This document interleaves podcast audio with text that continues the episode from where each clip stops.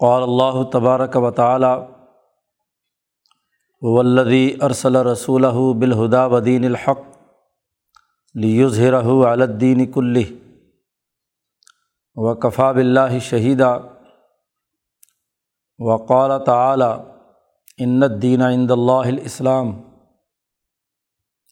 وقال تعلیٰ الیوم اکملت لکم دینکم واتممت علیکم نعمتی و رضیۃ الکم الاسلام دینہ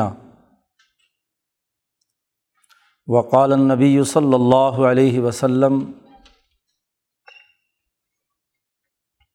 کانت بنو اسرائیل تسوسحم الانبیاء علامہ حلق نبی خلف نبی آخر.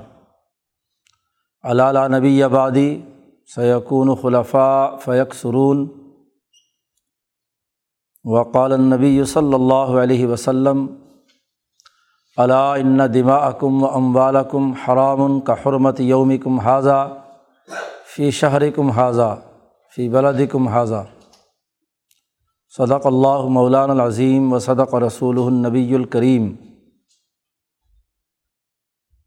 معزز دوستوں گزشتہ پورے ماہ میں دین اسلام کی تعلیمات کے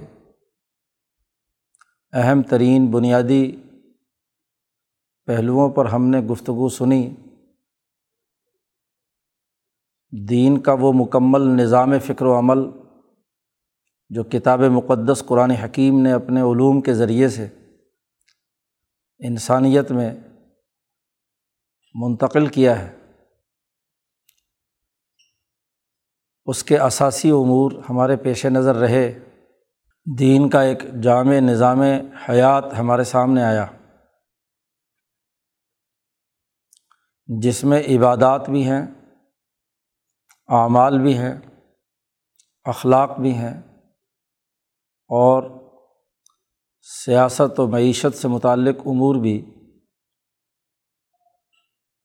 ملت ابراہیمیہ حنیفیہ کی تعلیمات کے مطابق علم الاحسان کے ذیل میں بیان کیے گئے ہیں۔ آج کے اس آخری خطبے میں ہم یہ سمجھنا چاہیں گے کہ دین کا یہ جو مجموعی نظام ہے، یہ دنیا میں غالب کرنے کے لیے امام الانبیاء حضرت محمد مصطفیٰ صلی اللہ علیہ وسلم دنیا میں تشریف لائے۔ جب انسانیت کی ترقی کا یہ عالمی اور جامع پروگرام دنیا بھر کے تمام معاشروں کے لیے ترقی کا باعث ہے، اور نہ صرف دنیا بلکہ آخرت کی ترقی بھی اسی پروگرام میں ہے۔ تو نبی اکرم صلی اللہ علیہ وسلم کو اللہ تعالیٰ نے اس لیے بھیجا کہ یہ ملت ابراہیمیہ حنیفیہ کی اساس پر قائم، یہ مکمل نظام فکر و عمل دنیا میں غالب ہو۔ علم الاحسان کے مطابق یہ تمام تعلیمات نبی اکرم صلی اللہ علیہ وسلم نے مسلمانوں میں منتقل کیں اور ایک جامع نظام فکر و عمل کے تحت اسے دنیا میں غالب کیا۔ غلبہ دین دین اسلام کی تعلیمات کا بنیادی اور مرکزی نقطہ ہے۔ یہ آیت مبارکہ جو ابھی خطبے میں تلاوت کی گئی ہے، اس میں اللہ تبارک و تعالیٰ نے آپ صلی اللہ علیہ وسلم کی بیست کا مقصد بیان کرتے ہوئے فرمایا ہے کہ اللہ وہ ذات ہے جس نے اپنے رسول صلی اللہ علیہ وسلم کو ہدایت اور دین حق دے کر بھیجا ہے۔ ارسل رسول بالہدا و دین الحق۔ اس لیے بھیجا ہے کہ لیوز رہو عالدین کل ہی کہ اس کو تمام ادیان پر غالب کیا جائے۔ یہ آیت کئی مقامات پر قرآن حکیم میں آئی ہے۔ ایک جگہ پر کفا بلّہ شہیدہ ہے صورت فتح میں، جب یہ کام مکمل ہو چکا۔ اور باقی صورتوں میں، ولو کری حل مشرقون اس کے بعد جملہ آیا ہے کہ اگرچہ مشرق اسے ناپسند ہی کیوں نہ کریں، لیکن اس دین کو دنیا میں غالب ہونا ہے۔ حضرت الامام شاہ ولی اللہ دہلوی فرماتے ہیں کہ باقی انبیاء علیہم السلام اور باقی تمام دنیا بھر کی اقوام میں کچھ بنیادی اثاثی اصول، عبادات، معاملات اور قومی نظام سیاست کی حد تک تمام انبیاء میں مشترک ہیں۔ نبی اکرم صلی اللہ علیہ وسلم کی تعلیمات کا حصہ بھی ہیں۔ لیکن امام الانبیاء حضرت محمد مصطفیٰ صلی اللہ علیہ وسلم کے دین کی بڑی بنیادی خصوصیت یہ ہے کہ آپ صلی اللہ علیہ وسلم کو دنیا کے تمام ادیان منسوخ کر کے اس دین کو دنیا میں غالب کرنے کی ذمہ داری دی گئی ہے۔ دین نظام کو کہتے ہیں تو اس نظام کو دنیا میں غالب کرنا آپ کی نبوت کا بنیادی ہدف۔ ہے حجت اللہ البالغہ میں ایک مستقل باب قائم کیا ہے۔ باب الحاجت الا دین ین سخ الادیان۔ ایک ایسے دین کی ضرورت جو باقی تمام ادیان کو منسوخ کر کے اس دین حق کو دنیا میں غالب کرے۔ تو دین اسلام کا دنیا کے تمام ادیان کو منسوخ کر کے غالب کرنے کا عمل یہ آپ صلی اللہ علیہ وسلم کے بنیادی فرائض میں سے تھا۔ اس کے لیے شاہ صاحب فرماتے ہیں کہ نبی اکرم صلی اللہ علیہ وسلم کو تین بنیادی نکات پر جد وجہد اور کوشش کرنے کا حکم دیا گیا۔ آپ کی نبوت جو دنیا میں دین کو غالب کرے گی، اس کے لیے سب سے پہلی بات تو یہ واضح ہوئی کہ آپ کو حکم دیا گیا کہ ایک ایسی جماعت تیار کریں جو دنیا میں ظلم و ستم کے تحریف شدہ ادیان کو دنیا سے ختم کرے۔ اور اس کی اساس پر اس جماعت کی تعلیم، تربیت، تزکیہ اور اس کی تنظیمی طاقت کو منظم کیا جائے۔ اس کی دلیل شاہ صاحب نے قرآن حکیم کی آیت نقل کی ہے کہ کن تم خیر امتن اخرجت لن ناسی تمرون بالمعروف وطن ہون عن المنکر۔ اس آیت کو بنایا ہے۔ کہ تم ایک بہترین جماعت ہو جو انسانیت کے لیے کام کرے گی، انسانیت کی بھلائی کے لیے، اور جو انسانیت کی ترقی کے تمام معروفات ہیں، اس کا وہ نظام قائم کرے گی، نہ صرف قومی بلکہ بین الاقوامی سطح پر۔ اور جتنے دنیا میں منقرات اور انسانیت دشمن امور ہیں، ان تمام کو ختم کرے گی اپنی حکومتی طاقت کے ذریعے سے۔ جنہون عن المنکر۔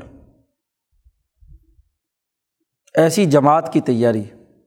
اور پھر اس جماعت کی ذمہ داری یہ عائد کی گئی کہ یہ دنیا میں جد وجہد اور کوشش کر کے اس دین حق کو دنیا میں غالب کرے۔ شاہ صاحب نے اس کی مزید وضاحت کرتے ہوئے اس باب میں یہ بات فرمائی ہے۔ کہ جب آپ کی ذمہ داری دنیا بھر میں دین کو غالب کرنے کی تھی، تو اس زمانے میں دنیا دو بڑی طاقتوں کے ماتحت تھی۔ تمام مغربی ممالک کیسر روم کے ماتحت تھے، اس کے باج گزار تھے یا براہ راست اس کی حکومت میں تھے۔ افریقہ، اندلس، یورپ مغربی ایشیا اور دوسری طرف تمام تقریباً مشرقی ممالک، وہ کسرا ایران کے ماتحت براہ راست تھے یا اس کے باج گزار تھے؟ ایران جو براہ راست اس کی حکومت میں اور ہندوستان اور چین وغیرہ اس کے باج گزار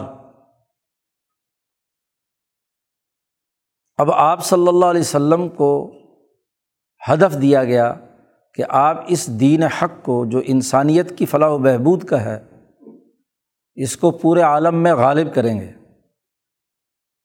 تو جماعت تیار کی اور اس جماعت کی ذمہ داری بیان کرتے ہوئے اور اس کے مقاصد و اہداف کو واضح کرتے ہوئے آپ صلی اللہ علیہ وسلم نے فرمایا کہ حالہ کا قیصر فلاں قیصر آباد ہو وہ حالہ کا کسرا فلاں کسرا آباد ہو حضور صلی اللہ علیہ وسلم کو حکم دیا گیا کہ ایک ایسی ریاست اور حکومت بنائیں جو ان بڑی دو ان طاقتوں کو ختم کر کے بین الاقوامی حکومت قائم کرے۔ البدور الباضغہ میں شاہ صاحب نے کہا کہ حضور صلی اللہ علیہ وسلم کی بیست ارتفاق رابع یعنی بین الاقوامی انقلاب برپا کرنے، بین الاقوامی نظام قائم کرنے کے لیے ہوئی تھی۔ چنانچہ کیسر و کسرا کو شکست دے کر اس جماعت نے، صحابہ اکرام کی تربیت یافتہ جماعت نے عمر فاروق کے زمانے میں دنیا بھر میں اسے غالب کیا۔ تو غلبہ دین کے اصول پر جماعت سازی اور اس جماعت کے ذریعے سے دنیا میں دین کو غالب کرنے کا عمل۔ یہ پہلا بنیادی نقطہ ہے آپ صلی اللہ علیہ وسلم کی نبوت کی خصوصیت کا، جو دنیا میں کسی اور نبی کے سامنے، کسی اور نبی کی ذمہ داری کے طور پر پیش نہیں کیا گیا۔ حضور صلی اللہ علیہ وسلم نے فرمایا کہ مجھ سے پہلے امبیا اپنی اپنی قوموں کی طرف مبوس ہوئے ہیں۔ تو انہوں نے اپنی قوم اور اپنی قوم میں موجود تربیت یافتہ حواریین کے ذریعے سے کام کیا، قومی نظام درست کیا۔ اور حضور فرماتے ہیں کہ میری بیست وہ تمام انسانیت کی طرف ہے۔ بعث تو الناسی کا فتن دوسری روایت میں ہے عام متن کہ میری ویست تمام انسانیت کی طرف، عام انسانیت کی طرف ہوئی ہے۔ اب اس کام کو پورا کرنے کے لیے ایک تربیت یافتہ جماعت کی ضرورت تھی۔ جس نے دنیا بھر میں انقلابات برپا کیے، گویا کہ انقلابی جماعت کی تیاری کہ وہ اس ہدف کے ساتھ آگے بڑھے کہ بین الاقوامی سطح پر اسے دنیا کے دیگر مادی بنیادوں پر قائم نظام بھی اور علم نجوم کی اساس پر قائم نظام بھی انہیں ختم کیا جائے۔ خواہ و بظاہر ملت ابراہیمیہ حنیفیہ کا نام لے رہے ہوں۔ لیکن چونکہ وہاں مادیت کے بنیادی تقاضے یا علم نجوم کے تقاضے داخل ہو گئے، جس کی وجہ سے دین عیسائیت میں تحریف پیدا ہوئی۔ جیسا کہ ہم نے گزشتہ خطبے میں گفتگو کرتے ہوئے یہ بات واضح کی تھی۔ یا کسرا ایران جو سابی ادیان کے تحت ان دونوں چیزوں کا ملغوبہ تھا۔ تو علم الاحسان کی اساس پر جو ملت ابراہیمیہ حنیفیہ کی اصل تعلیمات تھیں اور حضور اقدس صلی اللہ علیہ وسلم نے اس کا ایک مکمل نظام دین اسلام کی صورت میں دیا، اس کو دنیا میں غالب کرنے کے لیے آپ صلی اللہ علیہ وسلم نے جماعت تیار کی۔ اب اگر جماعت تیار کرنی ہے ان مقاصد کے لیے دین کے غلبے کے نقطۂ نظر سے۔ تو پھر یہ بھی لازمی اور ضروری ہے کہ جماعت کی تعلیم و تربیت کا جو بنیادی فکر و عمل ہے، وہ منحج بھی ایک نیا رخ لیے ہوئے ہو۔ شاہ صاحب نے بتایا کہ حضور صلی اللہ علیہ وسلم کی دوسری خصوصیت یہ ہے کہ اپنے اس ہدف کو حاصل کرنے کے لیے آپ نے اپنے جماعت صحابہ کی جتنی بھی تعلیم و تربیت کی، وہ تعلیم و تربیت عوامی حکومت کے قیام کے ساتھ ملی ہوئی تھی۔ گزشتہ امبیا میں سے کچھ امبیا نے گو حکومتی نقطۂ نظر سے تربیت کی، لیکن عام طور پر تزکیہ یا تعلیم و تربیت کا عمل وہ ایک محدود دائرے میں اپنی قوم کی ترقی کے تناظر میں رہا۔ یہاں نبی اکرم صلی اللہ علیہ وسلم کی جو اپنے صحابہ کی تعلیم و تربیت کا اہتمام تھا تعلیم ہو یاہم مضموم بالخلافت العامہ۔ آپ صلی اللہ علیہ وسلم کی اپنے صحابہ کو تعلیم و تربیت، وہ ضم کی ہوئی تھی، ملی ہوئی تھی، حکومت قائم کرنے کے نقطۂ نظر سے۔ کہ ایک بین الاقوامی حکومت قائم کرنی ہے، نماز پڑھائی جا رہی ہے، اور اس کی تعلیم و تربیت اور اس کے ڈسپلن قائم کرنے کا حکم دیا جا رہا ہے، تو اس سے جہاں ذات باری تعالیٰ سے سچا تعلق قائم کرنا ہے، وہاں اللہ تبارک و تعالیٰ نے حضور کو جو حکم دیا تھا لیوزرہ الدینی کلی ہی کا اور وہ حکومت کے بغیر نہیں ہو سکتا، تو خلافت باطنہ کے اصول پر تربیت جماعت کی کرنے کا حکم دیا گیا کہ ایک حکومت ہمیں قائم کرنی ہے۔ بالخلافت العامہ، خلافت عامہ ایک بین الاقوامی حکومت قائم کرنے کے ساتھ آپ کی تمام تر تعلیم و تربیت اس اصول پر تھی۔ اس تربیت اور تزکیے اور علم الاحسان کے ساتھ حکومتی غلبے کی سوچ اور اس کا شعور شامل رہا ہے۔ جب حکومتی یا انتظامی نقطۂ نظر سے کاٹ کر تعلیم و تربیت کا اہتمام کیا جاتا ہے تو وہ محض سطحی انفرادی اور زیادہ سے زیادہ ایک درجے کی اصلاح کا ہوتا ہے۔ لیکن جب حکومت کے نقطۂ نظر سے تعلیم و تربیت کی جاتی ہے، تو تمام امور کا آخری ہدف غلبہ دین کی صورت میں، حکومت عامہ قائم کرنے کے صورت میں ظاہر ہونا، اس ہدف کو سامنے رکھ کر افراد کی تعلیم و تربیت کی گئی۔ تو تربیتی مقاصد بھی نبی اکرم صلی اللہ علیہ وسلم کے واضح کر دیے کہ آپ صلی اللہ علیہ وسلم اپنی جس جماعت کو تیار کر رہے تھے، تو ان تمام امور کی جو علم الاحسان کی اساس پر آپ صلی اللہ علیہ وسلم نے صحابہ کے سامنے رکھے، اس کا مجموعی ہدف یہ تھا کہ ان تعلیمات کا اثر خلافت عامہ کی صورت میں بھی ظاہر ہو۔ جب دل اللہ سے جڑیں اور اللہ نے جس دین حق کو دنیا میں نازل کیا ہے، اس کا عملی نظام قائم کرنا بھی اخبات اللہ عدالت کے خلق، سماحت و وقار اور تہارت کے بنیادی خلق کے ساتھ جڑا ہوا ہے۔ یہ انسانیت کی بقا کے لیے ضروری ہے۔ اگر انسانیت کو مادی اغراض کے تابع بنا دیا جائے، تو انسان ان تمام عرضی اور طبعی اشیا کا غلام بن کر رہ جائے۔ جیسے آج کل سرمایہ کا غلام بنا ہوا ہے۔ ایک زمانے میں پتھر کے بت کا غلام تھا۔ تو انسانی شرف اور وقار کے متصادم بات ہے کہ وہ اپنے سے کم تر درجے کی مخلوق، کسی جانور، کسی پتھر، کسی زر و جواہرات، کسی معدنی خصوصیات کے حامل، کسی چیز کے ماتحت ہو۔ انسانیت اصل ہے، اس کو تکریم دی گئی ہے، عزت دی گئی ہے۔ اس کی بقا تبھی ہے کہ تمام چیزیں اس کے لیے کام کریں، نہ کہ یہ انسان ان اشیا کی بڑھوتری اور اس کا غلام بن کر کردار ادا کرے۔ تو انسانیت کی بقا اس کے بغیر ممکن نہیں۔ اسی طرح کوئی انسان کسی سورج، کسی ستارے یا کسی فلکیاتی نظام کے ماتحت ہو کر اس کا غلام بن کر رہے۔ وہ تو اس انسان کے لیے مسخر کیے گئے ہیں۔ سخر الکم مافِ سماواتی و مافل عرض اے انسانوں، تمہارے لیے اللہ پاک فرماتے ہیں کہ تمہارے لیے آسمان و زمین مسخر کیے گئے ہیں۔ سورج، چاند، ستارے تمہاری خدمت کے لیے ہیں۔ نہ یہ کہ وہ دیوتا بن جائیں اور ان کے ان قوانین اور ضابطوں کی بنیاد پر انسان اپنی شرف کو کھو دے ایسا نہیں۔ بلکہ اس کی روح، تعلیم و تربیت پا کر ستاروں پر کمندے ڈالے۔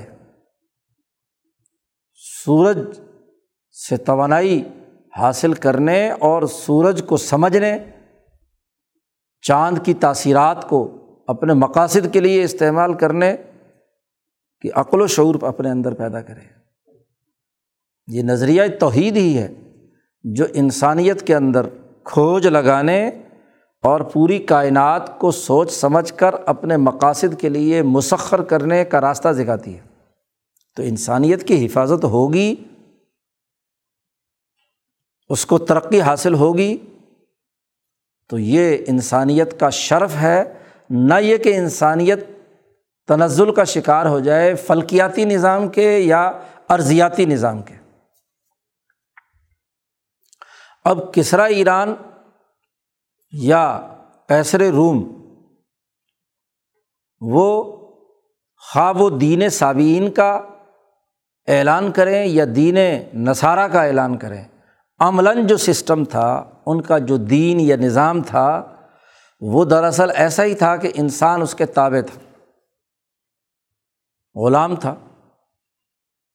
تو نبی اکرم صلی اللہ علیہ وسلم کو بھیجا گیا کہ ان تمام کو ختم کریں۔ تو پہلا ہدف یہ تھا کہ جماعت تیار کرنی ہے جو دنیا بھر کی ان بڑی طاقتوں کو شکست دے کر ختم کرے۔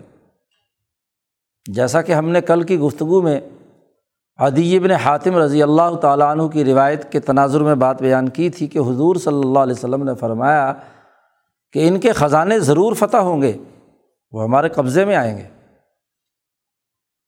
ان کے بڑے سفید محل، وہ ہمارے قبضے میں آئے گا۔ تم آئندہ چل کر دیکھو گے۔ لطف تہن کنوز و ہما ان کے خزانے دونوں کے کیسر و کسرا کے وہ ہمارے قبضے میں ضرور فتح ہوں گے۔ تو یہ غلبہ دین کا جو مقصد اور ہدف تھا اس کے لیے جماعت کی تیاری، تو جماعت کو شروع دن سے تربیت دینی ہے۔ خلافت عامہ عوامی حکومت قائم کرنے کے نقطۂ نظر سے۔ پھر یہ جماعت تیار ہوتی ہے۔ تو اس جماعت کے ذریعے سے لازمی اور ضروری قرار پایا کہ وہ جماعت حضور کی جانشین بنے، خلفاء ہوں اور ان خلفاء کے ذریعے سے اگلے ایک لمبے عرصے تک اس دین کو دنیا میں مضبوط کیا جائے اور اس کے ذریعے سے باقی ادیان کو منسوخ کر دیا جائے، باقی سسٹم توڑ دیے جائیں۔ ہمارے یہاں جب بات ہوتی ہے عام طور پر کہ باقی ادیان منسوخ ہو جائیں، دیکھو فکر و عمل یا افکار و خیالات تو دنیا میں منسوخ نہیں ہوا کرتے۔ کچھ لوگ ایسے رہتے ہیں جو اپنے افکار کی دنیا میں مگن، کسی نہ کسی دین کی جو مذہبیات ہیں ان کے ساتھ وابستہ رہتے ہیں۔ جب ہم دین کا ترجمہ صرف مذہبی نظام عبادت اور ان امور کے ساتھ کرتے ہیں، تو وہیں الجھاؤ پیدا ہوتا ہے۔ دین کا تعلق سسٹم سے ہے، دین کا اطلاق نظام سے ہے۔ اور یہ ایک حقیقت ہے کہ حضرت محمد مصطفیٰ صلی اللہ علیہ وسلم کی تربیت یافتہ جماعت نے کیسر کا نظام ختم کر دیا۔ عیسائیت تھوڑا ہی ختم ہو سکتی تھی۔ مذہب کے طور پر عیسائیت رہی، لیکن بین الاقوامی نظام ان کا توڑ دیا۔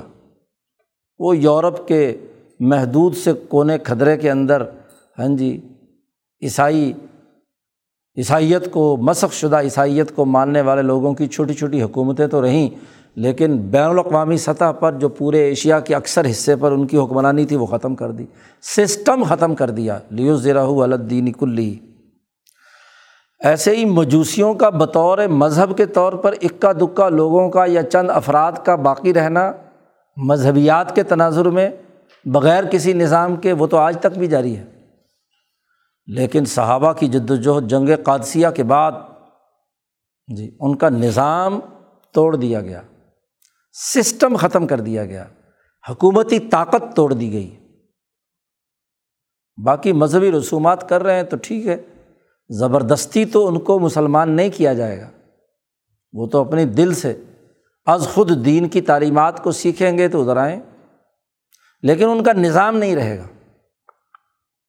تو ملت ابراہیمیہ حنیفیہ کی اساس پر حضرت محمد مصطفیٰ صلی اللہ علیہ وسلم نے ایک ایسا جامع سسٹم بنایا کہ جس نظام کے ذریعے سے جس دین حق کو دنیا میں غالب کرنا مطلوب تھا، تو غلبہ دین کے نقطۂ نظر سے جماعت تیار کی، اس نے دنیا بھر میں کیسر و کسرا کو شکست دی اور پھر اس سسٹم کو دنیا میں منظم، مضبوط اور طاقتور بنایا۔ یہ آپ صلی اللہ علیہ وسلم کی سیرت کا خلاصہ امام شاہ ولی اللہ دہلوی نے بیان فرمایا ہے۔ اب اس تناظر میں دیکھیں تو مکہ مکرمہ میں وہی کے نزول سے لے کر آپ صلی اللہ علیہ وسلم کے اپنے آخری خطبے جو حجت الوداع کے موقع پر آپ نے فرمایا، آپ کے خطبات کا جائزہ لیں۔ تو یہ خطبات اس بنیادی پیغام کو ہمارے سامنے واضح کرتے ہیں۔ پہلا خطبہ آپ صلی اللہ علیہ وسلم کا صفحہ کی پہاڑی پر ہے کہ جب حضور کو حکم دیا گیا انضر عشیرت عقل اقربین اپنے قریبی رشتہ داروں کو ڈرائیے۔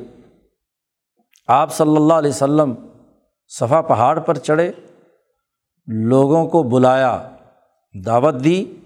اور واضح طور پر اعلان کیا کہ انن نذیر العریان۔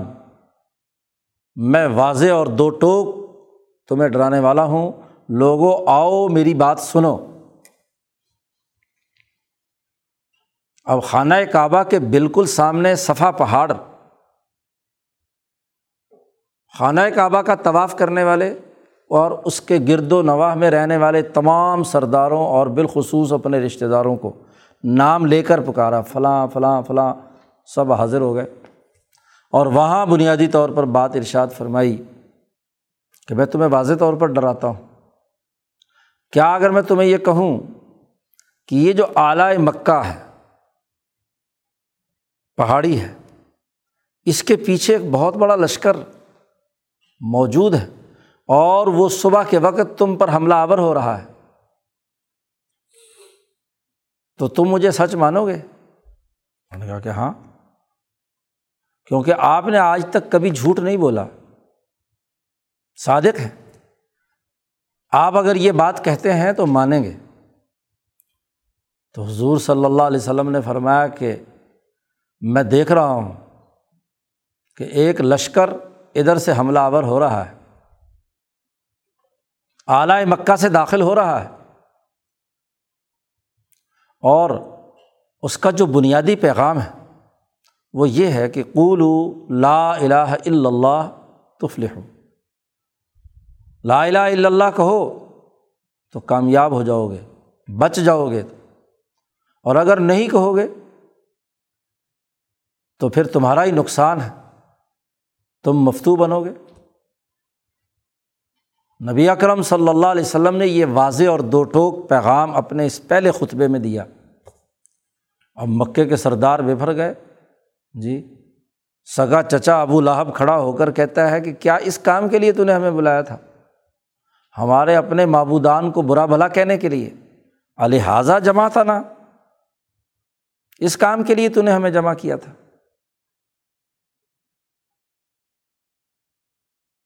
وہ سخت جملہ حضور کے لیے استعمال کیا جو قرآن حکیم نے خود ابو لہب کے لیے استعمال کیا۔ تب بن کا الحاظہ جماعتنا۔ اللہ نے کہا، ہاتھ تو اس کے ٹوٹ گئے۔ تبت یدا ابھی لہب۔ اس نے حضور کو اتنی بڑی بات کہی ہے، تو یہ تو دراصل خود ابو لہب پر فٹ بیٹھتی ہے۔ اب آپ دیکھیے کہ یہ ڈرانے کا عمل اور اس پورے عمل کو جو مکے کے نظام میں موجود تھا، توڑنے کے لیے اس دن سے جماعت کی تیاری کا عمل شروع ہو گیا۔ افراد کی تربیت خلافت عامہ کے نقطۂ نظر سے آپ صلی اللہ علیہ وسلم نے شروع کر دی۔ جو بھی آتا، اس کی تعلیم و تربیت اسی نقطۂ نظر سے ہوتی تھی۔ اس لیے تو مکے کے سردار ان کمزور لوگوں کا جو مسلمان ہو گئے ہیں، ان کا مذاق اڑاتے تھے کہ اچھا یہ غریب آدمی بھی ہمارے خلاف انقلاب لائے گا۔ یہ بھی حکومت کے خواب دیکھ رہا ہے۔ یہ بھی ایسا ہے، یہ بھی ویسا ہے۔ تو اس کا مطلب یہ ہے کہ آپ صلی اللہ علیہ وسلم اپنی جماعت کے لوگوں کو یہ بنیادی ہدف دے رہے ہیں کہ ہمیں غلبہ حاصل کرنا ہے۔ غلبے کے نظریے پر تعلیم دی جا رہی ہے۔ اور قرآن حکیم کی تو پہلی صورت نے اعلان انقلاب کر دیا کہ اگر یہ سرمایہ پرست باز نہ آئیں تو ان کی پیشانیاں پکڑ کر گھسیٹ لو۔ تو حکومت کے عہدوں پر متبقن لوگوں سے حکومت چھیننے کے نظریے پر قرآن حکیم جماعت کی تربیت کا کردار ادا کر رہا ہے۔ آپ صلی اللہ علیہ وسلم اس کے مطابق بلال میں یاسر میں صہیب میں وہ سوچ پیدا کر رہے ہیں۔ تیرہ سالہ مکی دور، ایک ایک فرد پر محنت کر کے غلبہ دین کے نظریے کے ساتھ جماعت کی تیاری کی اور اسے ایک ڈسپلن میں لائے۔ ڈسپلن کیا؟ کہ وہ لوگ جو مسلمان ہو جاتے، وہ ابو جہل کی حکومت یا اس کے احکامات کی پاسداری کرنے کے بجائے حضرت محمد مصطفیٰ صلی اللہ علیہ وسلم کے احکامات کی پاسداری کر رہے ہیں۔ تو یہ حکومت سے بغاوت نہیں تو اور کیا ہے؟ کہ ابو جہل کی حکمرانی، اس سے وہ علیحدگی اعلان کرتے ہیں، برات کا اعلان کرتے ہیں۔ اب علم الاحسان کی اساس پر یعنی اللہ سے تعلق کی اساس پر صحابہ کی تربیت ہو رہی ہے اور اس تربیت میں بنیادی ہدف یہ ہے کہ اس علم الاحسان کی اساس پر ہمیں نظام حکومت بنانا ہے۔ اور اس کا سب سے پہلا اقدام یہ ہے کہ ابو جہل کی حکومت ماننے کے بجائے آپ صلی اللہ علیہ وسلم کی حکومت تسلیم کی جائے۔ چنانچہ بلال ابو جہل کی بات نہیں مانتا۔ وہ رسول اللہ صلی اللہ علیہ وسلم کی بات مانتا ہے۔ تعلیم و تربیت کے نتیجے میں بلال میں، عمار میں، یاسر میں صہیب میں یہ صلاحیت اور استعداد پیدا ہوئی۔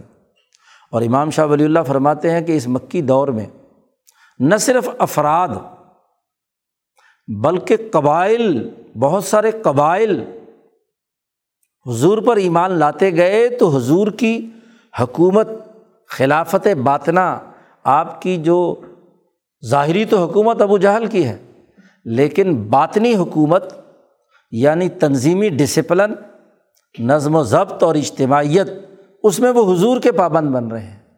تو یہ وہ قبائل، قرآن حکیم کی آیت کہ کیا یہ دیکھتے نہیں کہ نن قصحا من اطرافیہ ان کی زمین چاروں طرف سے ہم کم کرتے جا رہے ہیں۔ تو وہاں شاہ صاحب نے اس کے حاشیے میں لکھا ہے کہ جوہینا مزینہ، غفار، اسلم، یہ قبائل تھے۔ تو یہ قبائل ابو جہل کی حکمرانی سے علیحدگی اختیار کر کے نبی اکرم صلی اللہ علیہ وسلم کی بات مان رہے ہیں۔ تو مکے کے چاروں طرف کے اہم قبائل وہ آپ صلی اللہ علیہ وسلم کی بات تسلیم کرتے ہیں۔ ابو ذر غفاری کے اسلام لانے کے نتیجے میں قبیلہ بن و غفار حضور کے ساتھ جڑا، ایسے ہی جو باقی قبائل تھے، ان کے چند افراد کے ساتھ ملنے کے نتیجے میں ان کا اپنے قبیلے پر اتنا اثر و رسوخ تھا کہ پورا کا پورا قبیلہ حضور کی بات مانتا ہے، ابو جہل کی نہیں۔ تو ایک طرح کی حکومت، پارٹی ڈسپلن کی طاقت اور قوت مکہ میں ہی حضور صلی اللہ علیہ وسلم کی شروع ہو گئی۔ افراد سازی کے ذریعے سے گرد و پیش کے قبائل کو اپنے ساتھ منظم کر لیا۔ اور جب یہ منظم طاقت اور قوت ایک درجے کی وجود میں آ گئی مکہ مکرمہ میں، تو اسی جماعت کے ذریعے سے مدینہ منورہ پہنچ کر جی ریاست تشکیل دی، حکومت بنائی اور خلافت ظاہرہ قائم ہوئی۔ باقی تمام قبائل سے بھی معاہدات کیے۔ تو تربیتی عمل علم الاحسان کی اساس پر یہ تھا کہ اس کا دوسرا نتیجہ مدینہ منورہ کی ریاست کی تشکیل تھی کہ یسرف جو وباؤں کا گھر، پسماندگی کا مقام، پست قسم کی زراعت کا مرکز، اس کو اٹھا کر مدینہ بنا دیا، تمدن اور تہذیب سکھا دی تربیت دے کر ایک مکمل نظام حکومت مدینہ منورہ میں قائم کر دیا۔ اور وہاں مساق مدینہ کے ذریعے سے تمام لوگوں کو جوڑ کر اس حکومت کا پشتی بان بنا دیا۔ اب مدینہ کی حکومت اور مکے کی حکومت دونوں کے درمیان ٹکراؤ کی وہ پوری تاریخ ہے جو سترہ رمضان المبارک سن دو ہجری سے شروع ہوتی ہے اور رمضان المبارک سن آٹھ ہجری میں مکہ فتح ہوتا ہے۔ تو یہ پورا دورانیہ ہے، چھ سات آٹھ سال کا، کہ جس میں ریاست مدینہ حکومت کی اساس پر جو جماعت تیار کی، اس نے حجاز کے دائرے میں جو انسانیت دشمن حکومت تھی، اس کا خاتمہ کیا۔ اور آپ صلی اللہ علیہ و جب رمضان المبارک کے بابرکت مہینے میں مکہ میں اعلی مکہ سے داخل ہوئے تو دراصل یہ وہی لشکر تھا۔ ابو سفیان کو سمجھ آ گئی کہ اب یہ لشکر وہی ہے جس کی نبی اکرم صلی اللہ علیہ وسلم نے پیش گوئی کی تھی صفا پہاڑ پر کھڑے ہو کر۔ تو مالا کی طرف سے حضور داخل ہوتے ہیں۔ جو باب الفتح بھی کہلاتا ہے۔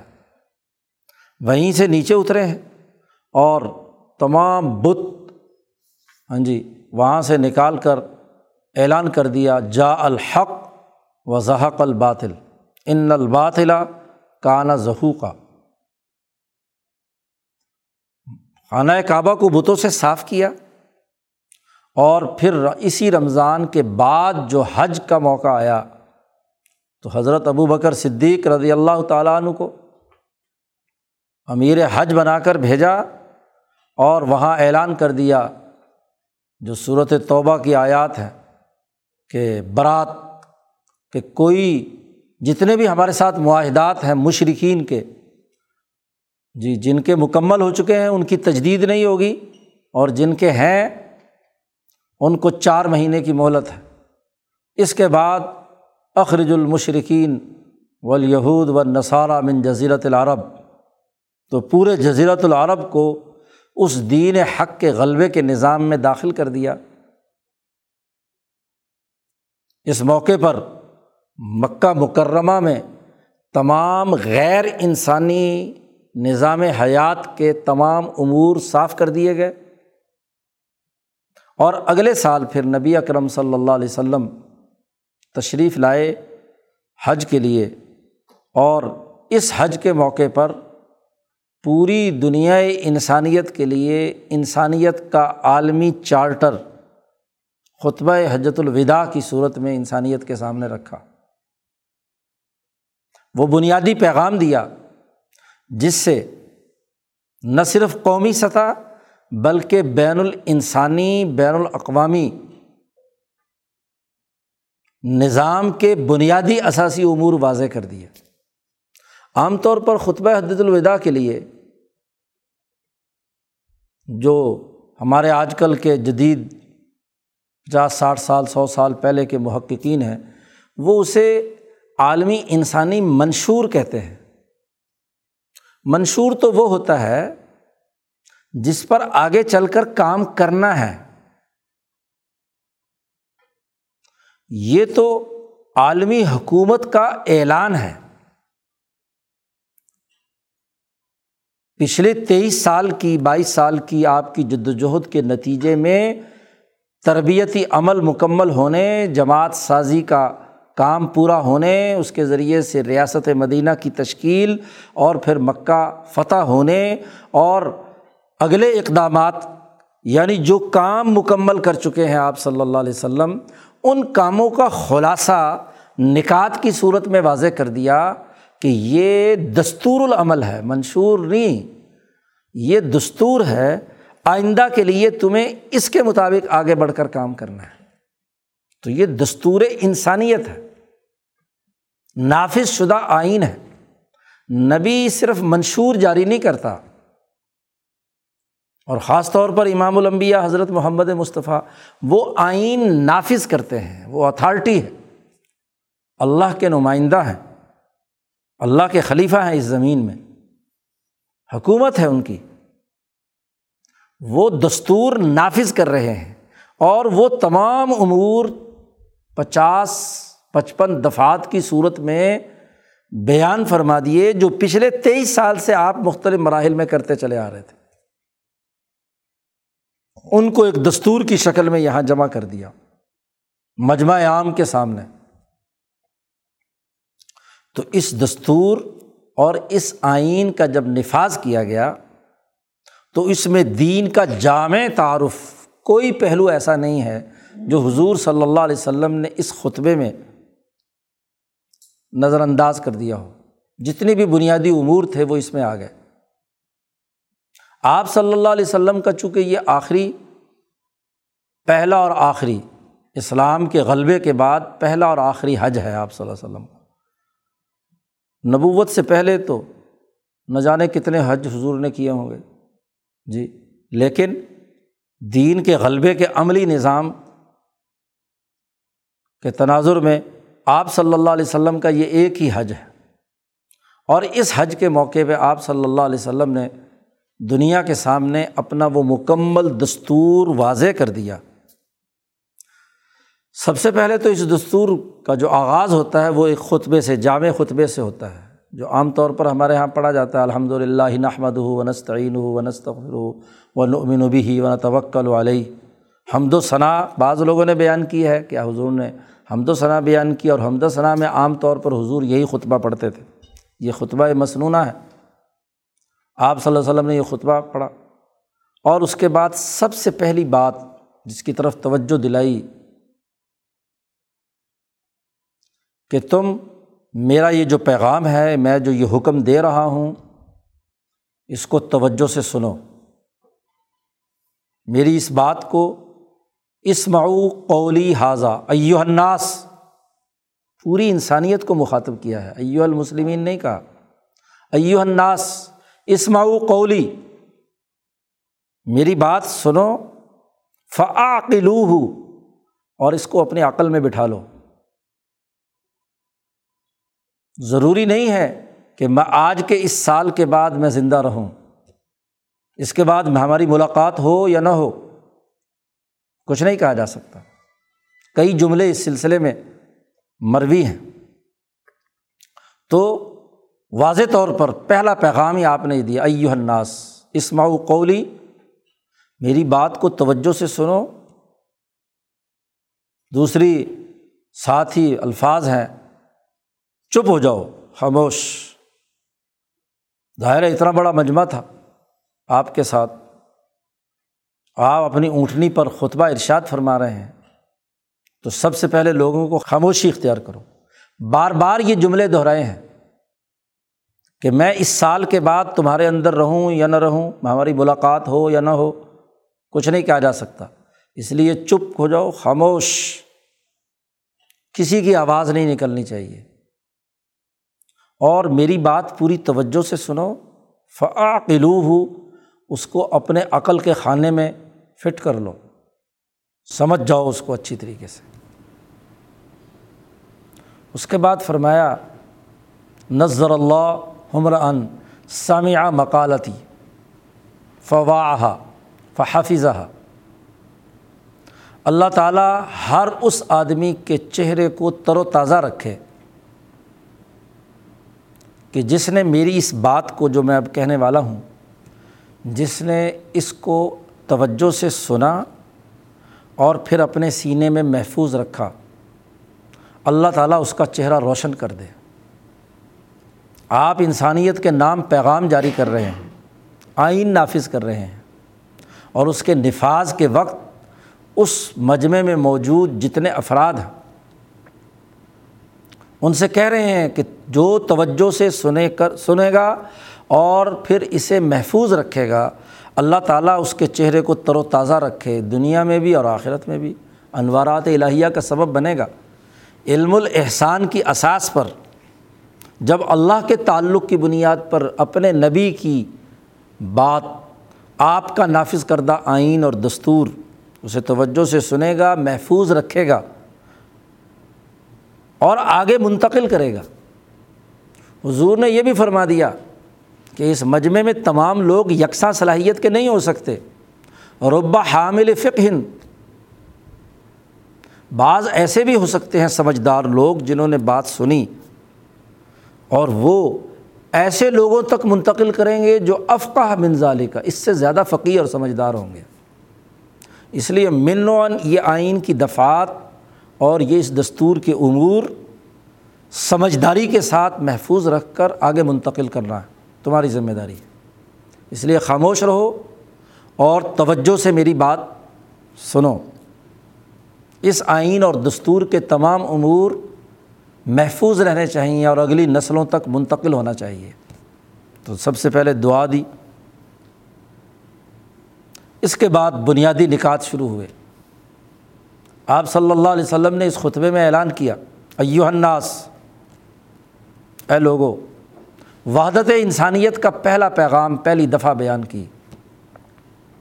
ایو الناس، ان ربکم واحد و اباکم واحد۔ کلکم من آدم و آدم من تراب۔ تم تمام کا رب ایک ہے۔ اے لوگو، انسانیت کو مخاطب کیا۔ ایو الناس، تمہارا رب ایک ہے۔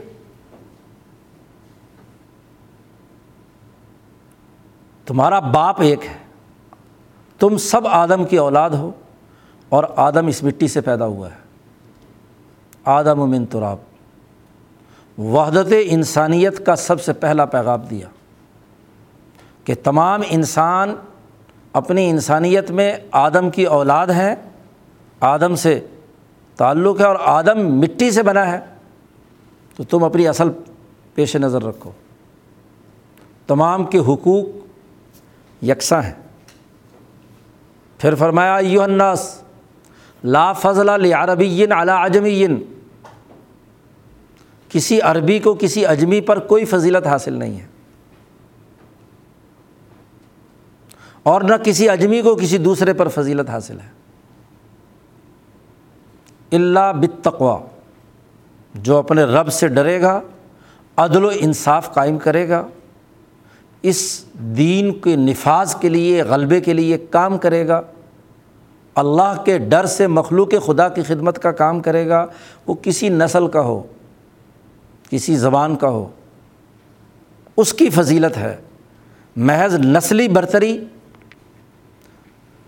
یا زبان اور تہذیب و ثقافت کی برتری، یہ کوئی حیثیت نہیں رکھتی۔ واضح طور پر اس کا اعلان کر دیا۔ پھر ذمہ داریاں بتانی شروع کیں۔ ترتیب بار نبی اکرم صلی اللہ علیہ وسلم نے۔ وحدت انسانیت اور وحدت انسانیت کے بعد وحدت امت مسلمہ۔ اسی موقع پر آپ نے فرمایا کہ المسلم و من سلیم المسلم لسانی ہی و یدی ہی کہ مسلمان وہ ہے کہ جس سے دوسرے مسلمان اس کی زبان اور ہاتھ سے محفوظ رہیں۔ یعنی انسانیت کے لیے جو جماعت کام کر رہی ہے اس کے ہاتھ سے انسانیت محفوظ رہے، اس کی ذمہ داریاں کیا ہیں؟ ایک انقلابی جماعت کی۔ سب سے پہلے تو اپنی داخلی جماعت میں۔ اور پھر مومن وہ ہے کہ من امن اللہ، جس کے ذریعے سے دنیا میں امن و امان قائم ہو، اللہ کے دین کے غلبے کی صورت میں۔ تو مسلمان اور مومن کی ذمہ داریاں بیان کیں۔ کہ قلب اللہ سے تعلق رکھنے والا ہو اور اس کی زبان اور ہاتھ سے سلامتی اور امن کا پیغام لوگوں تک جائے۔ پھر اس جماعت نے کیا کیا کام کرنے ہیں؟ اسی موقع پر حضور صلی اللہ علیہ وسلم نے اعلان کیا ایو الناس، لوگو، جاہلیت کے تمام امور آج کے بعد منسوخ۔ جاہلیت کا کوئی کام نہیں ہوگا۔ اور جاہلیت کے کاموں میں دو بڑے خطرناک کام تھے۔ ایک قتل و غارت گری، ایک قبیلے کا ایک آدمی مار دیا تو دوسروں نے بدلے میں دوسرے کا مارنا ہے۔ خون کا بدلہ خون۔ اور اس کی بنیاد پر یہاں صدیوں سے جنگیں اور لڑائیاں ہو رہی تھیں۔ یعنی انسانی جان کا احترام نہیں رہا تھا۔ اور دوسرا مالی بدعنوانی جس میں سود خوری، جوا، بغیر محنت اور عوض کی دیے ہوئے دوسرے کے مال پر قبضہ کرنے کے تصورات۔ تو اس دستور میں اس بات کا اعلان کر دیا گیا۔ حضور نے فرمایا کہ جاہلیت کے زمانے کے جتنے بھی خون ہیں، وہ میرے ان قدموں کے نیچے ہیں۔ تحت قدمی۔ موضوع تحت قدمی۔ ختم۔ آج کے بعد کوئی کسی کا کسی سے کوئی بدلے کا معاملہ نہیں ہوگا۔ اب نیا آئین اور دستور نافذ ہو چکا۔ جو کچھ تمہارے پرانے دستور اور باقی معاملات تھے، روایات تھیں، وہ ختم۔ اور سب سے پہلے میں اپنے خاندان کا، قریش کا ربیہ ابن الحارث کا خون معاف کرتا ہوں کہ اس کا کوئی بدلہ نہیں لیں گے ہم۔ بنو عبد المطلب بنو ہاشم۔ دوسرے کسی قبیلے اور خاندان سے جنہوں نے ہمارا خون کیا تھا۔ ختم۔ تو جاہلیت کا پورا نظام آپ صلی اللہ علیہ وسلم نے اس کا۔ تو سیاسی نظام کی تشکیل میں انسانیت کی بقا کو لازمی قرار دے دیا گیا۔ بلا وجہ کی جنگیں اور لڑائیاں اور خون اس کا خاتمہ۔ اسی طرح فرمایا کہ آج کے بعد سود ختم۔ سود خوری کا کوئی ماحول نہیں رہے گا۔ اور اس میں بھی فرمایا کہ میں اپنا سب سے پہلا جو سود ہم نے کسی سے لینا تھا وہ معاف۔ جی۔ ہاں قرآن نے جو بات واضح کی تھی کہ تمہارے لیے تمہارے جو اصل مال ہیں وہ ملیں گے، سود وود نہیں ہوگا۔ لا تظلمون والا تو ظلمون جو چیز پہلے آ چکی ہے اسی کو حضور یہاں بیان کر رہے ہیں۔ قتل انسانیت کے ارتکاب سے روکنے کا دستور نافذ کر رہے ہیں کل انسانیت کے سامنے۔ اور سود کی جو ممانعت اور حربت مدینہ میں پہلے آ چکی ہے، اسی کو واضح کر رہے ہیں کہ اب پوری انسانیت میں مکے پر حکومت قائم ہونے کے بعد پوری انسانیت کے لیے لازمی ہے کہ اس سود خوری کے نظام سے نجات حاصل کرے۔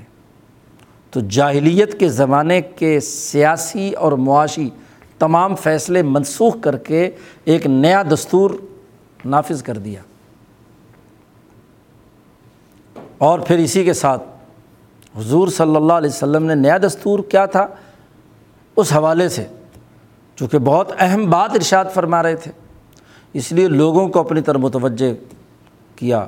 بخاری کی روایت میں اس خطبے کے یہ الفاظ موجود ہیں۔ آپ صلی اللہ علیہ وسلم نے لوگوں سے پوچھا، بتاؤ آج کون سا دن ہے؟ کون سا مہینہ ہے؟ یہ کون سا مقام ہے؟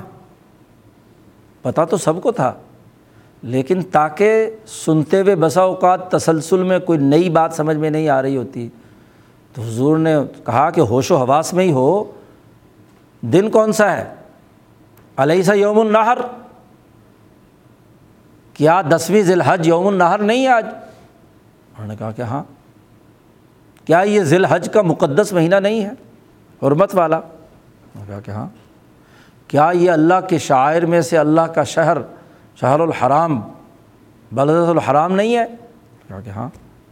اور پھر جب سب لوگوں کے کان متوجہ ہو گئے تو پھر فرمایا اللہ ان دماکم و ام والم و اراض کم حرام ان کا حرمت یوم کم حاضہ فی بلادی کم حاضہ فی شہری کم حاضہ تین باتوں کا اعلان کیا۔ انسانی جان،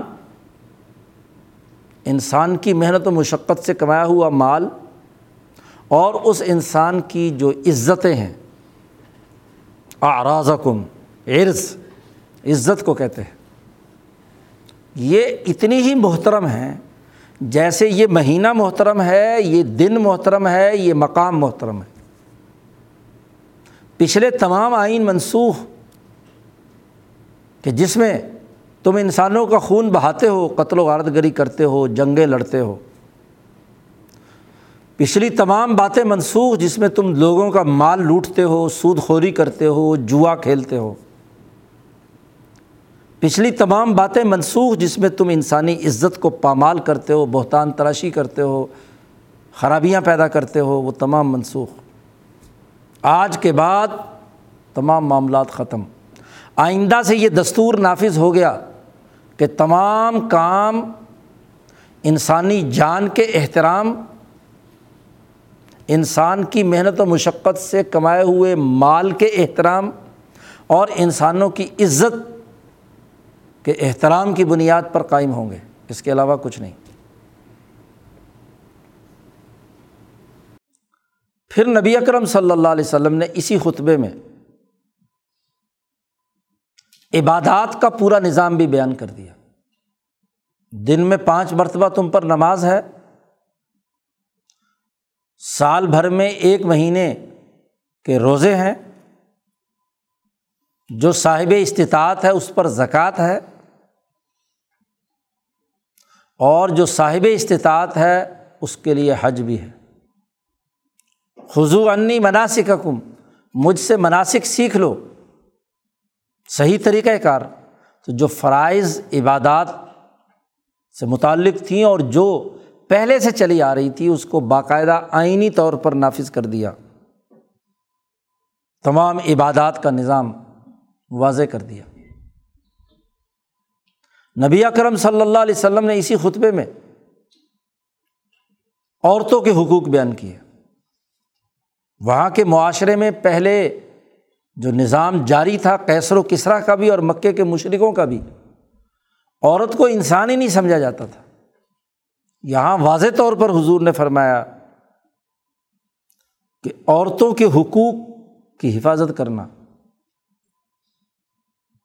عورتوں کے تم پر حقوق ہیں اور تمہارے عورتوں پر حقوق ہیں۔ پھر عورتوں کی ذمہ داریاں کیا ہیں؟ گھر میں اپنی عزت کی حفاظت کرنا، مال کی حفاظت کرنا، وغیرہ وغیرہ۔ اور مرد کی ذمہ داری عائد کی کہ وہ عورتوں کے حقوق کا تحفظ کرے، ان کو عزت دے، احترام دے، ان کے ساتھ اچھے سلوک، حسن سلوک سے پیش آئے۔ استوسو النساء، عورتوں کے ساتھ اچھا سلوک کرو۔ جو کہ معاشرے کا، اس زمانے کے معاشرے کا بالخصوص ایک پسماندہ ترین طبقہ تھا۔ کمزور لوگ تو کمزوروں کے حقوق میں سب سے پہلے خواتین کے حقوق بیان کیے۔ اس کے بعد حضور صلی اللہ علیہ وسلم نے خادموں اور غلاموں کے حقوق بیان کیے۔ غلامی کا نظام اس وقت تک موجود تھا۔ ان کے حقوق، وہ انسان ہیں۔ ان کے حقوق تم پر لازمی اور ضروری ہے ویسا ہی لباس پہناؤ جیسا تم پہنتے ہو، ویسا ہی کھلاؤ جیسا تم کھاتے ہو۔ اللہ نے خدمت کے لیے انہیں تمہارے ساتھ رکھ دیا۔ تو اس کا یہ مطلب نہیں ہے کہ تم خدا بن بر بیٹھو۔ ان کو ظالمانہ طریقے سے پٹائی مت کرو۔ کوئی تربیت کے لیے اگر کوئی ڈانٹ ڈپٹ ہوتی ہے وہ الگ بات ہے۔ ان کی طاقت سے زیادہ کوئی کام کی صورت آئے ساتھ مل کر تعاون کرو اس کام میں۔ اجتماعیت کا حصہ بناؤ۔ تو غلاموں کے، کمزوروں کے، ضعیفوں کے حقوق بیان کیے۔ مال کے خرچ کرنے کا حکم دیا۔ اسی طریقے سے جہاد کا اعلان بھی یہاں کیا۔ اسی موقع پر حضور نے فرمایا عمر تو ان اوقات الناس حتیٰ یقول لا الہ الا اللہ مجھے حکم دیا گیا ہے۔ کہ میں لوگوں سے لڑائی لڑوں کتال کروں۔ اس وقت تک، جب تک کہ وہ کلمہ نہیں پڑھ لیتے، لا الہ الا اللہ۔ جہاد کا مجھے حکم دیا ہے۔ یہ بڑا اہم نقطہ ہے۔ آج کل بہت سے انتہا پسند، ادھر کے یا ادھر کے، اس حدیث کے حوالے سے، حضور کے ان جملوں کے حوالے سے بہت سے ابہامات کا شکار ہے۔ بات اچھی طرح سمجھ لینی چاہیے کہ جہاد و کتال کے حوالے سے جسے امام شاہ ولی اللہ دہلوی نے بڑی خوبی سے واضح کیا ہے، بات جو سنی جائے اس کے لیے عقل کا استعمال بڑا ضروری ہے۔ دیکھیے، جہاد اور کتال کے حوالے سے شاہ صاحب نے بڑی واضح اور دو ٹوک رائے دی ہے۔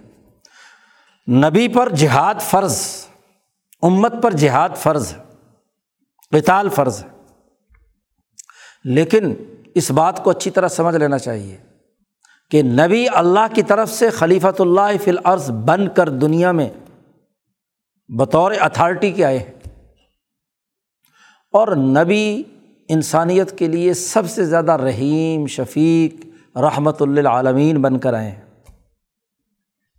لیکن انسانیت کا وہ حصہ جو ظلم و تکبر میں باقی تمام انسانیت کو غلام بنا کر پستی میں دھکیلے،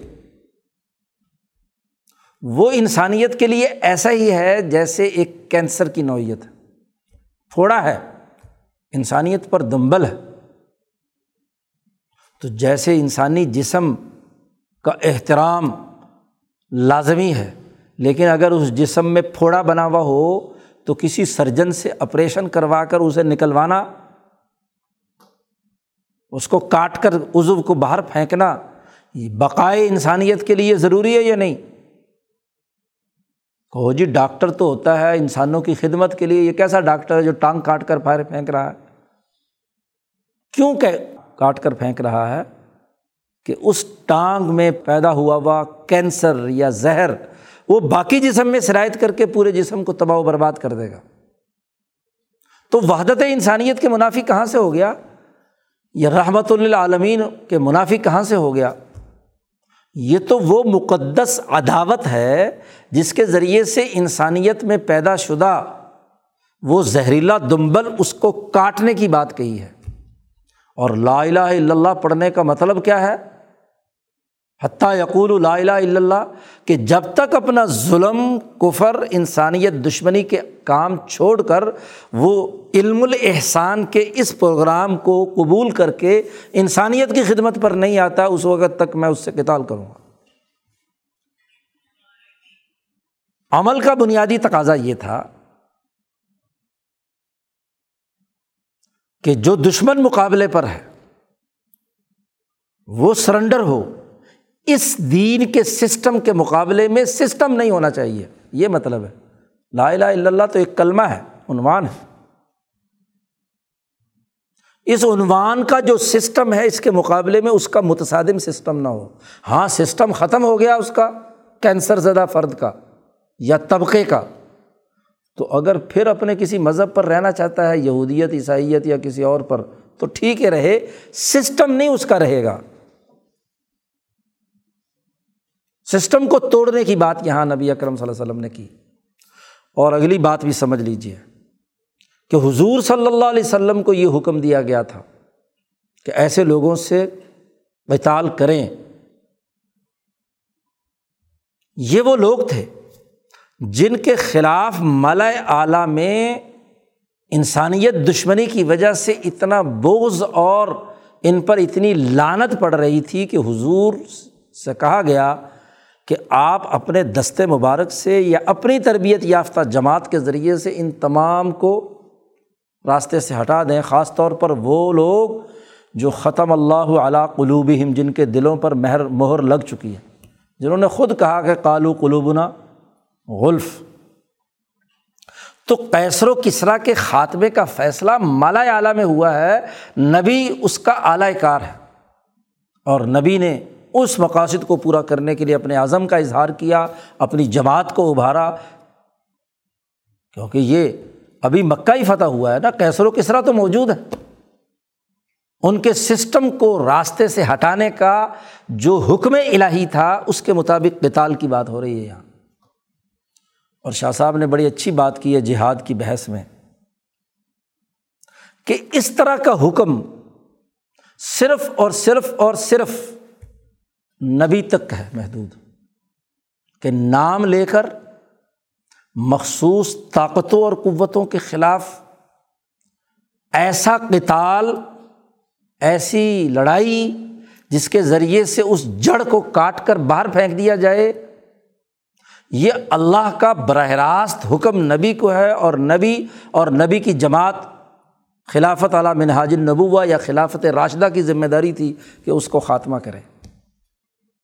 بعد والوں کا جہاد کیا ہے؟ شاہ صاحب نے اس کی وضاحت کی ہے اپنی کتابوں میں۔ حجت اللہ میں یہ بات بیان کی ہے۔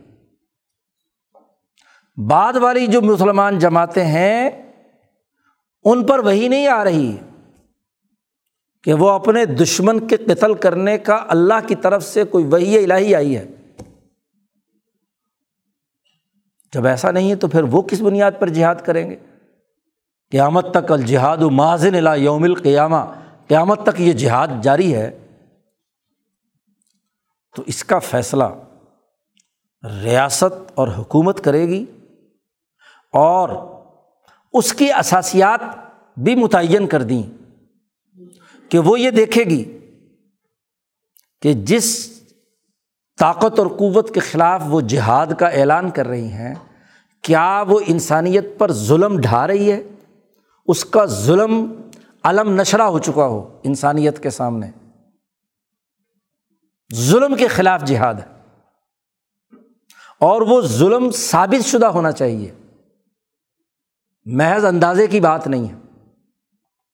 رائے کلی سے متصادم، رائے جزیے کے حامل، درندہ صفت انسانوں کے ساتھ جہاد ہے۔ اور ان کی درندگی، ثبوت کی حد کو پہنچ چکی ہو۔ دین اسلام کی تعلیمات وہ پہلے کسی چیز کو ثابت کرتی ہیں، جرم ثابت کرتی ہیں، پھر آگے عمل ہوتا ہے۔ اللہ پاک نے تو یہاں تک کہا ہے کہ ان مکہ کے مش ان کے سامنے ہم نے نبی کو اس لیے بھیجا کہ کہیں قیامت کے دن یہ نہ کہیں کہ اے اللہ تو ہمیں سزا دینا چاہتا ہے، ہم پر کوئی آیا تو ہے نہیں سیدھا راستہ دکھانے والا۔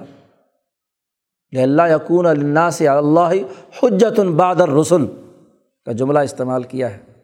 جب تک غزوہ بدر تک پندرہ سال مہلت دی ہے ابو جہل کو، اور جب تمام حجاز کے سامنے ثابت ہو گیا کہ ابو جہل کی درندگی، اس کا ظلم، اس کی زیادتی بڑھتے بڑھتے بڑھتے اس درجے پر ہو گئی کہ اب اس کی جان لینا ضروری ہے۔ دو نوجوان جی شکرے کی طرح ابو جہل پر ٹوٹے اور گردن اتار کر ایک طرف کر دی۔ تو جہاد کا فیصلہ ریاست کرے گی، وہ ظلم کو دیکھے گی اور اسی طرح رائے کلی سے متصادم رائے جزی کی اساس پر، فکر جزی کی بنیاد پر جو کام کرنے والی حکومتیں ہیں، طاقتیں ہیں۔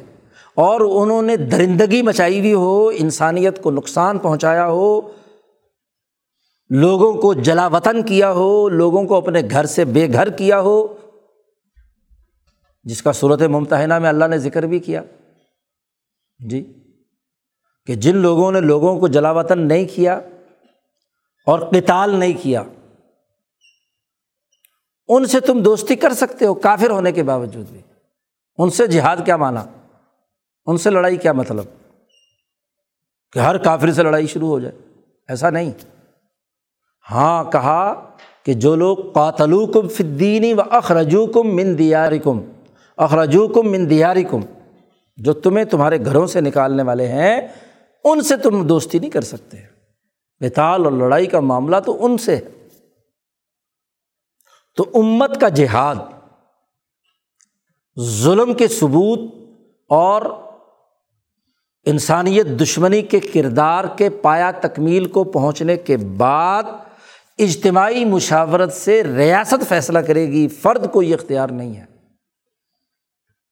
کہ وہ اس کے لیے کیا ہے، اقدامات کرے۔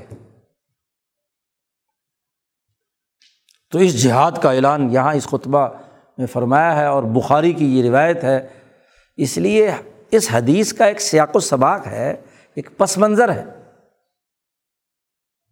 تو یہ دین کے مجموعی نظام کے ساتھ وحدت انسانیت اور وحدت جو اسلام کی بات کی گئی ہے، اس کے ساتھ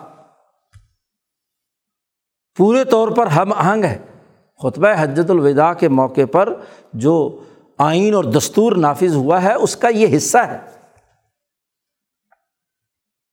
پھر اجتماعیت سے متعلق امور کہ کوئی کسی پر ظلم نہ کرے اچھے طریقے سے حسن سلوک سے پیش آئے، ہر ایک کے حقوق ادا کرنے کا نبی اکرم صلی اللہ علیہ وسلم نے حکم دیا۔ اجتماعیات، عبادات، معاملات، خرید و فروخت، لین دین، اس سے متعلق امور۔ یہاں اس خطبے میں آپ نے بیان فرمائے اور تمام گفتگو کرنے کے بعد حضور صلی اللہ علیہ وسلم نے صحابہ سے پوچھا کہ اللہ حل بلغ تو کیا میں نے پیغام پہنچا دیا ہے؟ تو صحابہ نے کہا کہ ہاں آپ نے پیغام پہنچا دیا ہے۔ کیا تم گواہی دیتے ہو کہ میں نے پورا پیغام تم تک منتقل کر دیا؟ لوگوں نے کہا کہ ہاں اور پھر حضور صلی اللہ علیہ وسلم نے آسمان کی طرف انگلی اٹھا کر اللہ تبارک و تعالیٰ کو پکارا کہ اے اللہ، تو بھی گواہ رہنا کہ میں نے تیرا پیغام جو تو نے میرے ذمے عائد کیا تھا، میں نے اسے منتقل کر دیا۔ اس کا عملی نظام بنا کر دے دیا۔ مکہ فتح ہو گیا، قومی نظام وجود میں آ گیا اور اس کے لیے جو دستور نافذ ہونا چاہا وہ میں نے بیان کر دیا۔ اور پھر سب لوگوں سے کہا اللہ فل یبلغ الشاہد الغائبہ تم میں جتنے لوگ یہاں شاہد حاضر ہیں، وہ میرا یہ پیغام بعد میں آنے والے تمام غائبین کو جو یہاں موجود نہیں ہیں، ان تک پہنچا دو۔ بار بار فلیبلغ شاہد الغائبہ کہ جو حاضر ہیں وہ غائب تک یہ میرا پیغام منتقل کر دیں۔ کئی کئی دفعہ صحابہ کو گواہ بنایا، اللہ کو پکارا کہ میں نے اپنا پیغام منتقل کر دیا اللہ گواہ رہنا، قیامت کے دن۔ ہاں جی یہ گواہی سامنے ہو کہ میرے ذمے جو تم نے کام لگایا تھا لیوز رہو الدین کلی ہاں جی تو یہ میں نے کام مکمل کر دیا۔ اور اس کے بعد وسلام علیکم ورحمۃ اللہ وبرکاتہ کہہ کر آپ نے اپنا خطبہ مکمل کر دیا۔ تو پورا آئین اور دستور اور پورا جامع نظام حضور صلی اللہ علیہ وسلم نے واضح کیا۔ اور اسی موقع پر آخری آیت نازل ہوتی ہے الوم اکمل تو لکم دین کم واتمم تو علیکم نعمتی و رضیت القم الاسلام دینہ آج تمہارا دین مکمل ہو گیا۔ کتابی طور پر صرف نہیں، کہ پڑھا دیا، مکمل کر دیا۔ عملاً پروسیس شروع ہوا تیرہ سالہ مکی دور اور دس سالہ مدنی دور کے اندر۔ اس تیئیس سال میں عملاً دین نافذ ہو گیا۔ اکمل تو لکم دین اکم واتمم تو علیکم نعمتی۔ اور نعمت کا مطلب حکومت، انعام، دنیا کا غلبہ۔ اور آخرت کے انعامات یہ اس کے ذریعے سے میں نے تم پر مکمل کر دیے۔ اور اس پورے آئین، دستور اور دین کا جو عنوان ہے وہ الاسلام ہے۔ رضیت القم الاسلام دینہ واضح طور پر، ان دینہ اند اللہ الاسلام، اللہ کے یہاں سب سے بہترین سسٹم اسلام ہے۔ اور یہاں اس کی تکمیل کا اعلان کر دیا۔ تو تمام وہ امور جو علم الاحسان کے مطابق انسانی روح کو مزین کرنے والے، انسانیت کو شرف دینے والے، انسانیت کا شرف اس کی روح سے ظاہر ہوتا ہے۔ جسم کے لباس سے تھوڑا ہی، جسم کی خوش نمائی سے تو نہیں۔ جسم جتنا ہی خوبصورت کیوں نہ ہو۔ اس کے بارے میں تو قرآن نے کہا کان ہم خوشبم مسندہ۔ وہ تو سجائی ہوئی لکڑیاں ہیں۔ ان کے اندر کیا طاقت اور قوت ہے؟ اصل تو انسان کی طاقت اور قوت اس کا قلب اور اس کی روح ہے۔ اور اس کی روح کو جب خدا شناسی کا ذریعہ بنا کر اس کے ذریعے سے خدا تک پہنچا دیا، تو اب یہ روح انسانی شرف کے ساتھ تکریم انسانیت کی حامل بن گئی اور اس کے اساس پر دین اسلام کا ایک نظام قائم ہوا۔ اب یہ روح تربیت یافتہ روح سے روحیں جتنی بھی بیدار ہوتی رہیں گی قیامت تک، جن کے اندر قلب منیب آئے گا، علم الاحسان کا وصف ہوگا، ان کی عقل، ان کا شعور، ان کا قلب، ان کا نفس مہذب ہوتا جائے گا، وہ اس دین کے ساتھ جڑتے جائیں گے اور وہ وہ تمام فرائض اور ذمہ داریاں سر انجام دیں گے جو اس دین کی تعلیمات کے مجموعی نظام سے واضح ہوتی ہیں۔ تو گویا کہ انسانیت کے لیے ایک کامل اور مکمل نظام حیات دین اسلام ہے، ملت محمدیہ ہے۔ اور اسی پیغام کو دنیا بھر میں منتقل کرنے کے لیے صحابہ نے جد وجہد اور کوشش کی۔ جنگ قادثیہ کے موقع پر، جب کسرا ایران کے مقابلے پر لشکر موجود ہے، تو سترہ سفارتیں ہیں جو کسرا ایران سے مکالمے سے گزری ہیں۔ صحابی ہیں، ایک ربی بن عامر رضی اللہ تعالیٰ عنہ۔ ان کو سفیر بنا کر سعد بن نبی وقاص نے کسرا ایران کی طرف بھیجا۔ اور وہاں کسرا ایران نے پوچھا، کس لیے آئے ہو؟ غریب، غربا، مال و دولت کچھ نہیں، پھٹے پرانے کپڑے ہیں۔ کوئی مال چاہیے، دولت چاہیے، بتاؤ کتنی دولت چاہیے، خزانے کھول دیتا ہوں۔ تو وہاں صحابی رسول نے تقریر کی ہے۔ عمر فاروق کے سرکاری نمائندے نے سرکاری بیان جاری کیا ہے۔ جو اس پورے دین کی جامعت کا تین نکاتی ایجنڈے میں خلاصہ ہے۔ جی رب ابن عامر فرماتے ہیں کہ ہم اپنی کسی خواہش، کسی مادی مفاد، کسی ستارے کے زیر اثر نہیں آئے۔ تمہاری ذہنیت صرف روپے، پیسے اور مال و دولت اور سرمایہ کی بنیاد پر ہے۔ کہ شاید بھوک نے ستایا ہے، پیسے چاہیے، لوٹ مار کے لیے آئے ہو، تو یہ پیسے دے دوں میں تمہیں۔ زر ور اس کی کوئی حیثیت نہیں ہے۔ ہم اس مقصد کے لیے آئے ہی نہیں ہیں۔ اللہ تاسنا اللہ نے ہمیں بھیجا ہے۔ اور اس لیے بھیجا ہے کہ ہم لنخرج الناسا من عبادت العبادی الا عبادت اللہ وحدہ۔ کہ انسانوں کو، انسانوں کی غلامی سے نکال کر اللہ وحدہ اللہ شریک کی غلامی میں دینا چاہتے ہیں۔ کہ انسان محسن بنے، صفت احسان کا حامل بنے، اپنے جیسے انسانوں، تمہارے جیسے کسرا ایران جیسے حکمران کے غلام بننے کے بجائے تمہاری زر و جواہرات کی غلامی کا حال تو یہ کہ کسرا ایران نے کئی کلو سونا اور چاندی پہنا ہوا تھا۔ ڈاڑی کے جو اس کے بال تھے، ہر ہر بال میں ہیرے، جواہرات، پتہ نہیں کیا کیا کچھ لٹکا رکھا تھا۔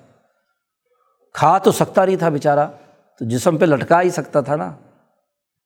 ڈاڑی بھی کیا ہے؟ لمبی، اور اس کے ہر ہر بال میں ہیرے، جواہرات۔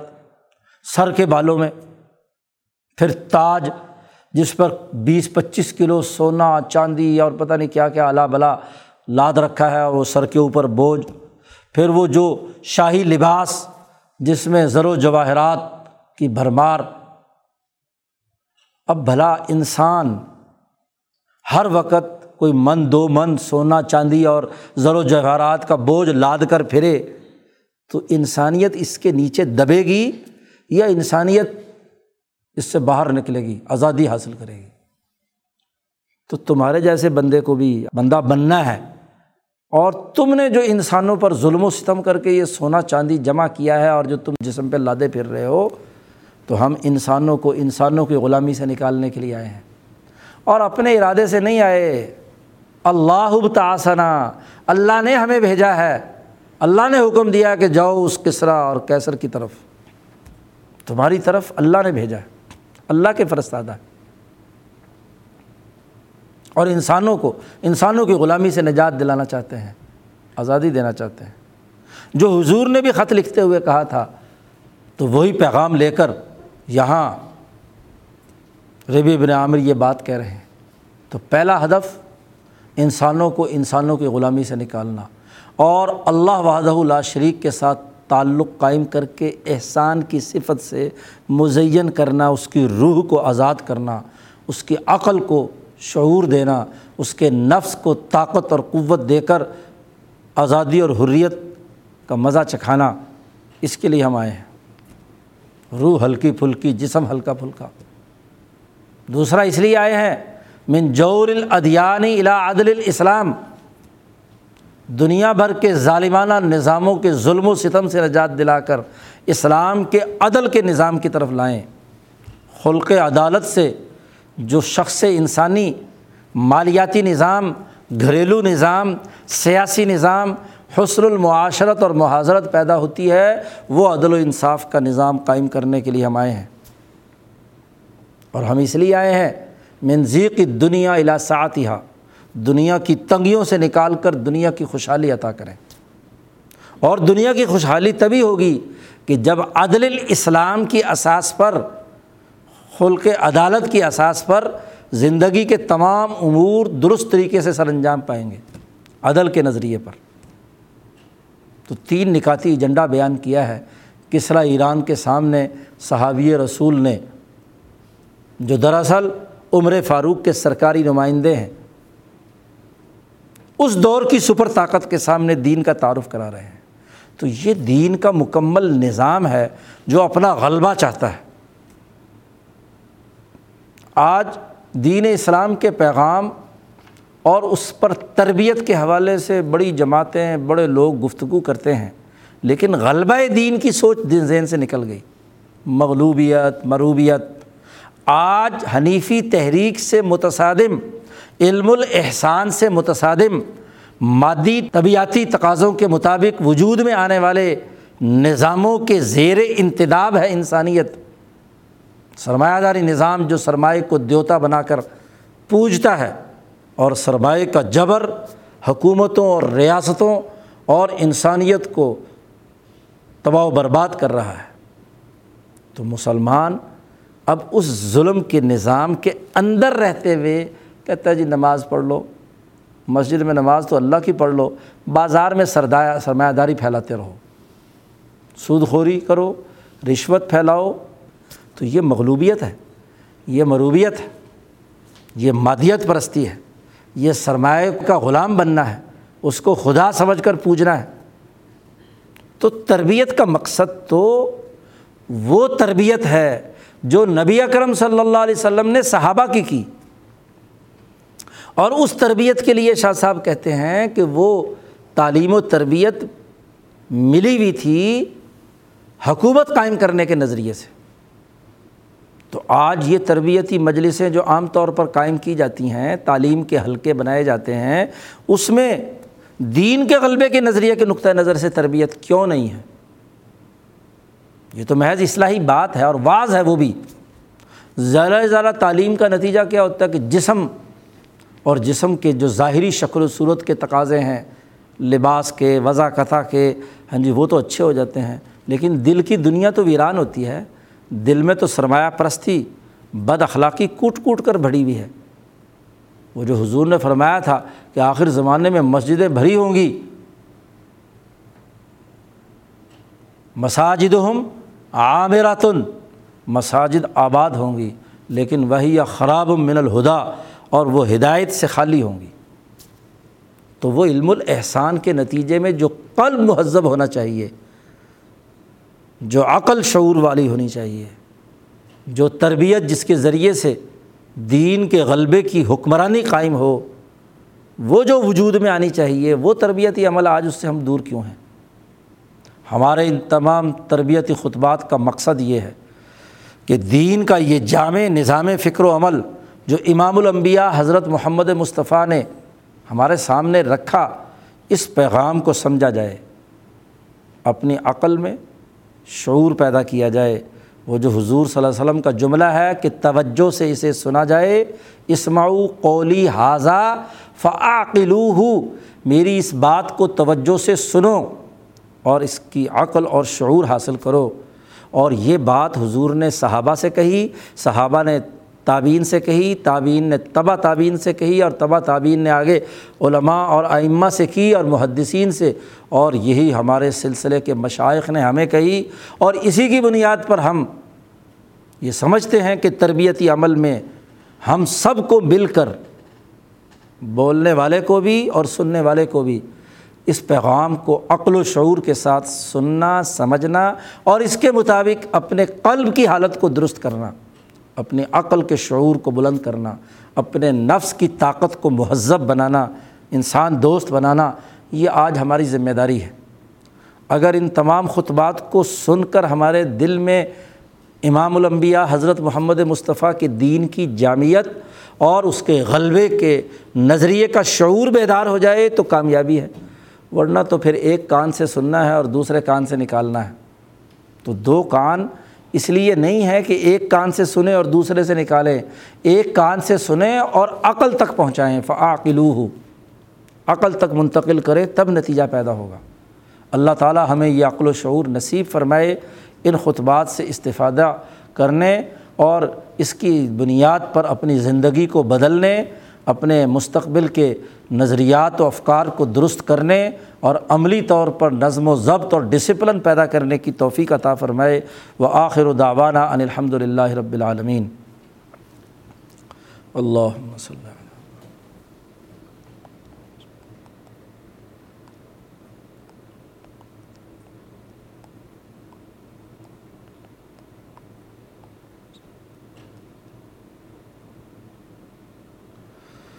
اجمعین برحمت